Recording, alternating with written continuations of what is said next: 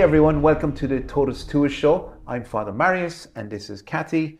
So the big news this week is the latest edition of Totus Tuus is now available. It's edition 27 and hopefully you can get this at your local church.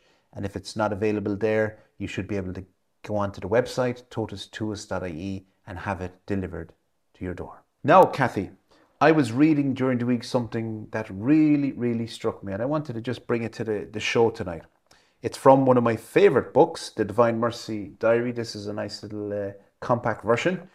And it's paragraph 1448. So it goes like this Jesus said to Saint Faustina, Tell souls where they are to look for solace.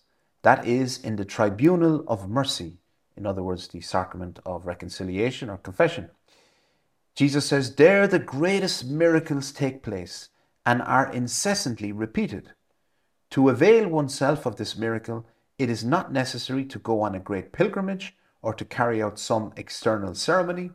It suffices to come with faith to the feet of my representative and to reveal to him one's misery. And the miracle of divine mercy will be fully demonstrated. Were a soul like a decaying corpse, so that oh, so that from a human standpoint, there would be no hope of restoration and everything would already be lost, it is not so with God. The miracle of divine mercy restores that soul in full.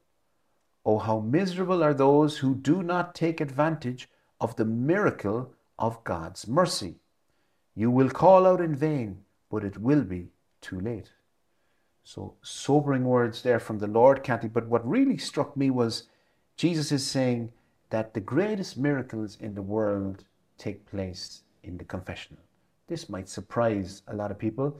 Doesn't surprise me as a priest because I see miracles taking place in confession all the time. And as a priest, I suppose you're you're lucky because you you see both sides. I'm a penitent myself. Yeah. I'm a sinner, you know, ask my family, ask those I'm in contact with every day. Poor old me. I'm a sinner. I remember once hearing someone saying, "Put up your hand if you're a sinner." I put up two hands. so we are we are sinners, but as a priest also, you see people's lives change in the confessional, like the chains coming off, the burdens, the shame leaving people, and truly miracles taking place. And I often think when I visit Lourdes, which would be one of my favorite places to visit, Kathy, that we know there are many physical miracles there many physical miracles. I don't know, is it 80 or so? Probably a lot more, but there's a certain amount that are, you know, approved and have been investigated in detail.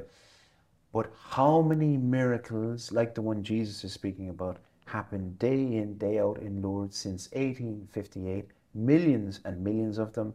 Even pilgrimages I'm on, I see people's lives change. They go to confession. So we probably don't appreciate this great miracle that God has given us in uh, through this great sacrament of confession. It's, uh, you know, in the gospel, we have the perfect illustration. Um, Jesus, we're told, cured everybody that was brought to him. You know, it, it describes Capharnaum where they were actually lining the street and he's curing. The blind could see, the lame could walk. But probably one of the most miserable, as, as Sister Faustina you know, people in one of the most extreme situations was the man whose friends lowered him down through the roof. Mm. He couldn't move, he had to be carried on a litter. And yet Jesus looked at him and he could see the greatest need was for forgiveness, mm. for spiritual healing. You know, and here he was, the, you know, exactly what you are in the confession. He was the Lord bringing forgiveness. And of course, the the Pharisees who were there were like, "How dare he?" Yes. You know, I mean, everybody was expecting him to say, "Get up and walk," and Jesus says, "But just to show you I can do this, I'll do something much smaller. Get up and walk." And he gets up and walks. The the joy of that man going home, not just that he could walk, but he was healed. He was clean. That that incredible joy. And it's a free gift. You know, this is what amazes me. I try to go to confession once a week, every fortnight if I can, because I'm a sinner, eh, but it helps me to think about my life as well.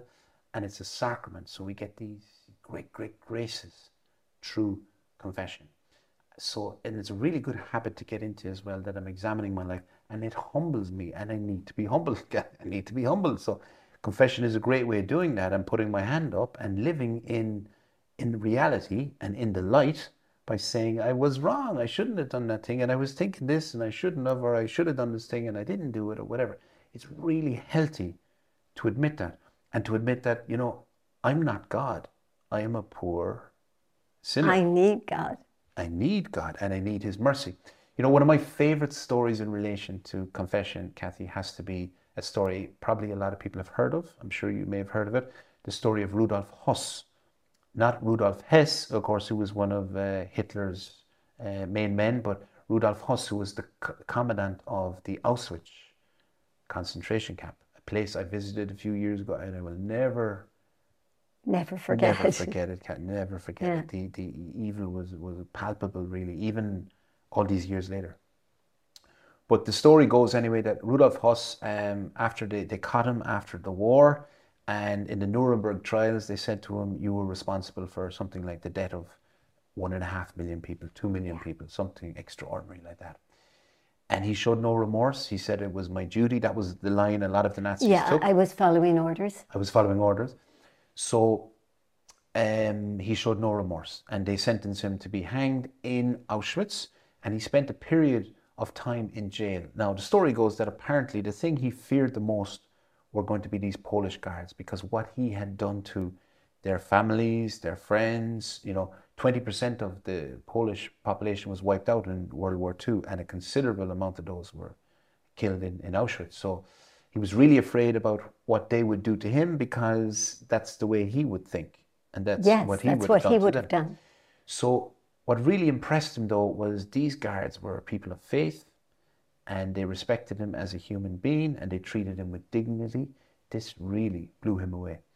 And he also heard in the background the bells going from a nearby Carmelite church and it reminded him of his own youth when he was nine years of age and he was an altar boy. And when we're in the silence, we begin to think about our lives, don't we? I And when we're facing death. we're facing death. I work in a hospital, as you know, and often when people are alone all day in a room or they get some scary news or whatever it is, they begin to think about their lives. It's natural, it's, it's what we, we would all do. So he begins to think about his life, and I think he's receiving a great grace as well. I think if you're living in a cave in the darkness, um, and you that you see the light, you, you have an aversion to it. It's it's too strong. You don't want to go near it. So we think of Saint Maximilian Kolbe in Auschwitz, and we know that he was encouraging people to pray for this man and for the other guards. He said because they're on the road to hell, we need to pray and offer sacrifice for them. So maybe this man was getting this tremendous grace. It had to be a special grace that he received. And eventually, being impressed by the, the guards and the way they were living their faith, and being reminded of his uh, childhood, and begins he begins to think about his life. He asks to see a priest. Now, interestingly, they couldn't get a priest. None of the priests would come and hear his confession, which you know it's not it's not right. But I suppose when news broke in Poland about what had gone on in, in Auschwitz after the war, and people realized, and um, they just, you know, I suppose from a human perspective, some of these priests just couldn't face this man. And there probably weren't as many priests, anyways, because so many priests died in Auschwitz. Well, that's true. I hadn't thought of that. Yeah, that's a good point. Um, so, for whatever reason, they couldn't get a priest. Now, Rudolf Höss remembered the uh, Jesuit priest who had visited him some years back. And this priest came back to his house in, I think it was in Krakow, and all his men were gone and they'd been taken to Auschwitz. So he went to Rudolf Höss and he demanded their release. And Rudolf Höss amazingly allowed him to go Yeah. he showed him mercy, right? And Rudolf Höss remembered the priest's name, so he told him to get that priest. And he was the spiritual director for Sister Faustina's sisters, Divine Mercy, which is connection. extraordinary. Like, Little sign there. He comes and he hears Rudolf Höss's confession. And the next day, before he was hanged, Rudolf Höss on his knees received Jesus in the Eucharist, and there wasn't a dry eye. Everyone was crying, weeping at how this monster had been transformed through the sacrament of confession. And it's, it's a beautiful story for me because it just reminds us that no matter what we do, we might have some people watching who maybe feel, I couldn't be forgiven for what I did, or, yeah. you know, God will forgive us of everything as long as we are, are contrite. We want to change and, uh, and we trust in, in His mercy. And He tells St. Faustina in the diary, time and time again, tell them about my mercy. Tell them about That's my great right. mercy. You know, in, in Virginia, uh, there's a wonderful diocese, the Arlington Diocese. And every Lent for the last maybe four or five years, they've had a program and they have billboards all over the area, just ordinary billboards. And the slogan is, The lights are on. Mm. And it's a confessional light. And it was amazing to me. Um, it meant that every church in the diocese, on I think it's Wednesday night at a certain time, have confessions. Now, every church also has their Saturday confessions and, you know, whatever there's, but there's an extra one every Wednesday, all evening. And the amount of people who just see a billboard, that hunger, mm. the lights are on. But, you know, there's also, you were talking about this great grace. In, in my family, we had an incredible thing happen. I have a son, he's 44 now, and he's profoundly disabled. Mm. He can't speak. And the assumption is that he is intellectually impaired to a profound degree. And when he was 17, we used to go every week to this very holy Dominican priest who was teaching my children catechism and a couple of other children one who's now a priest. And um, he would then say Mass for the children. Tiny little room, tiny, even tinier sacristy. But he would hear confessions in the sacristy. And I, for about six months, I noticed that Jamie seemed to follow him with his eyes when he'd go or even reach out. And I just kept thinking, Jamie was 17 at this stage, but you know, we have this assumption, oh, they can't do a sin, you know, they're. Mm. And I just kept thinking, does he want confession? Well, another one of my sons, Father, Father uh, Leahy, had prepared for confession, and it was time for his first confession. And he froze he absolutely became paralyzed with hmm. fear at the last minute, even though he was all excited about it. And then he was like, so I had to send everybody out of the chapel and into the freezing cold alleyway. And I said, we've got to wait and, you know, let, he's going to, you know, he couldn't move. He couldn't get out of the chair. So father sat next to him and he couldn't even speak. So father sat next to my seven year old son, Kevin, and went through his confessions. He spoke the, both parts, the priest part, the penitence part, and he said, No, Kevin, I want you to say this in your mind. I know you're prepared. I know you. So he went through the whole confession and got absolution. Kevin was so happy. He jumps up and runs out to tell his brothers and sisters and cousins and everybody that he'd made his first confession. And it was the only confession of anyone's that I ever heard because I couldn't bring Jamie out into the cold. His health wasn't good enough. So it gave me the idea. I said, Father, can you do that for Jamie? Mm. 17 years old. And Father said, Yeah. And he sat down next to him and he went through the whole confession just slowly. Jamie, you've been attending the catechism classes, you know what confession is went through the whole. Then we packed everybody into the car, went home. I almost forgot. Got everybody their dinner, and um, after dinner, a neighbor came in, and I w- we were just chatting. And then he said, "Oh, by the way, Jamie made his first confession today." And all of a sudden, I heard a whoo of pure joy. Now, Jamie can't speak. He had never whooped before in his life. Wow. And he also could hardly walk. And he started to toddle into in, right in front of me. And they said something more about it. And he whooped and he started to dance around the kitchen. And I was like, so when he came back to me, I said something more. And he started to dance again. Five times he repeated this. And I had to stop because he was actually almost banging into the wall. He was going to, you know, he looked like he was going to skid across the hmm. floor, but he couldn't stop laughing and whooping and dancing. He's never done it again. He had never done it before in his life. But for his first confession, that joy. Joy. Kathy, as a priest, I see that quite a bit. Uh, maybe not to the same extent as, as Jamie. Whooping and dancing. but I do see it a lot of people hugging me and, you know, and often they're saying, thank you so much, thank you so, so much. And I say, well, listen, I, I did nothing really, you know. Um, I was just the old donkey, the instrument, you know, it was the Lord.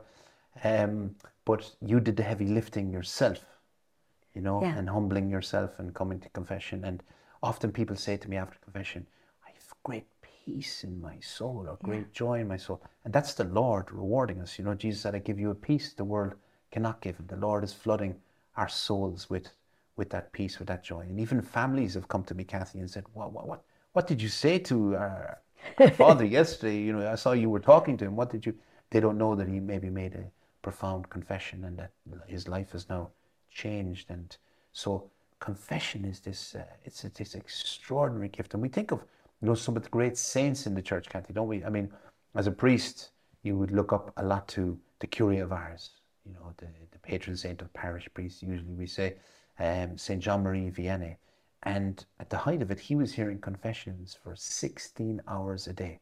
I remember in World Youth Day in Poland, um, in Krakow, one day I was hearing confessions for something like six or eight hours. I was fit to to go to hospital after it, right? I mean, just because you have to you concentrate and you know it's Yeah.